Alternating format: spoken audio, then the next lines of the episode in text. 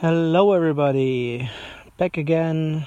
Today I do a second episode. I would like to explain to you why the heck would anybody in his right mind go around the world on a Vespa scooter? Basically, a shopping cart produced by Indians to look cool in front of a espresso bar. Well, here's the story.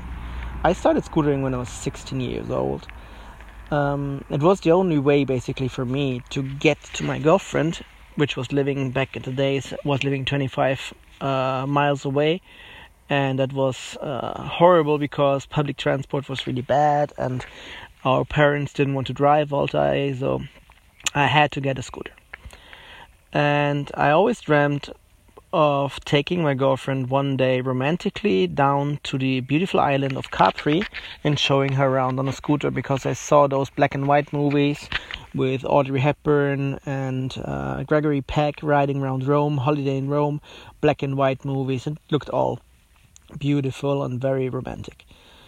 Well, um, at some point, my girlfriend wasn't anymore with me, and the dream that I had stayed Uh, so it just grew bigger over over time and I always had a scooter in the house but in 2011 I already planned to do a trip around Europe for a photo book I was really liking photography and I thought about a way to travel more and I, I thought about taking the Vespa and taking her all around Europe to visit Vespa clubs and do a photo book about Vespa clubs.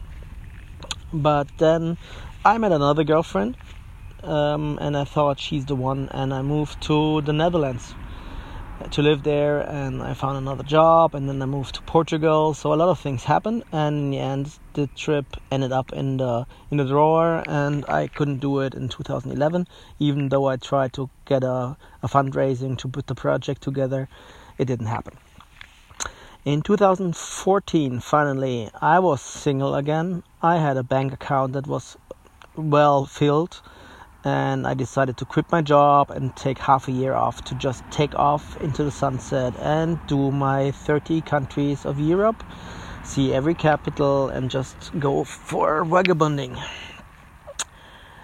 Yeah, during that trip, I met a lot of interesting people. I became part of the scooter scene in Europe, and a lot of people. Uh, showed me a lot of things around scootering. I got a lot of experience and I made myself a little bit of a name.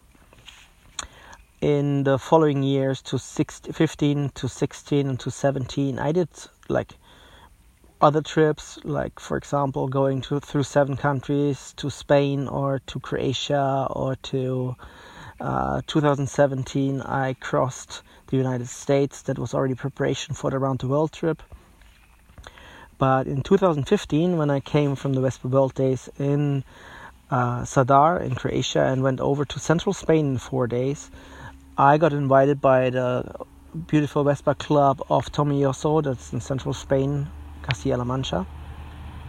And those guys had also another guest of honor, it was Antonio Veciana, which is nowadays the um, the president of honor of the Vespa Club Spain. And this guy told a story that was just fascinating to me. He and his friend Santiago Guillen took a Vespa, two men up, around the world in 1962 in 79 days.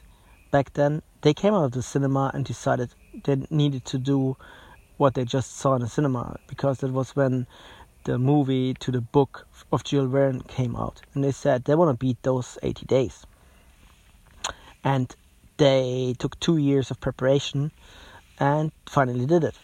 So when I heard that story, I decided like, wouldn't it be cool? Because nowadays it seems easier in a lot of ways, but also more difficult in others, to do the same trip in honor of his deceased friend Santiago Guillen and try to do it solo around the world in 80 days instead of two men up because they had to take turns riding to accomplish it because of the roads and the difficulties they had.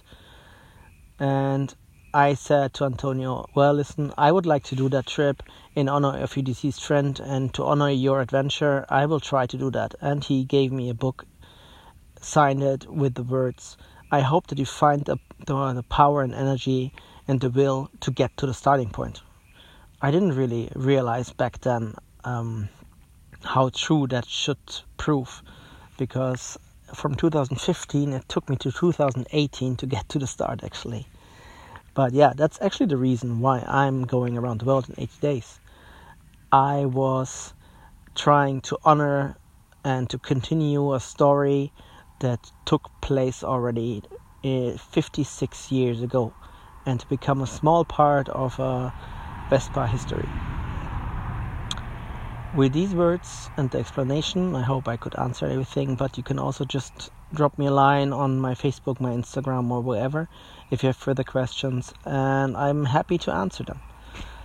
I wish you a good night now from a tent somewhere in southern France near Aix-en-Provence. Good night from La Vida Vespa, 80 days around the world on a planet. Uh, on a Vespa. it has been a long day. Good night, everybody.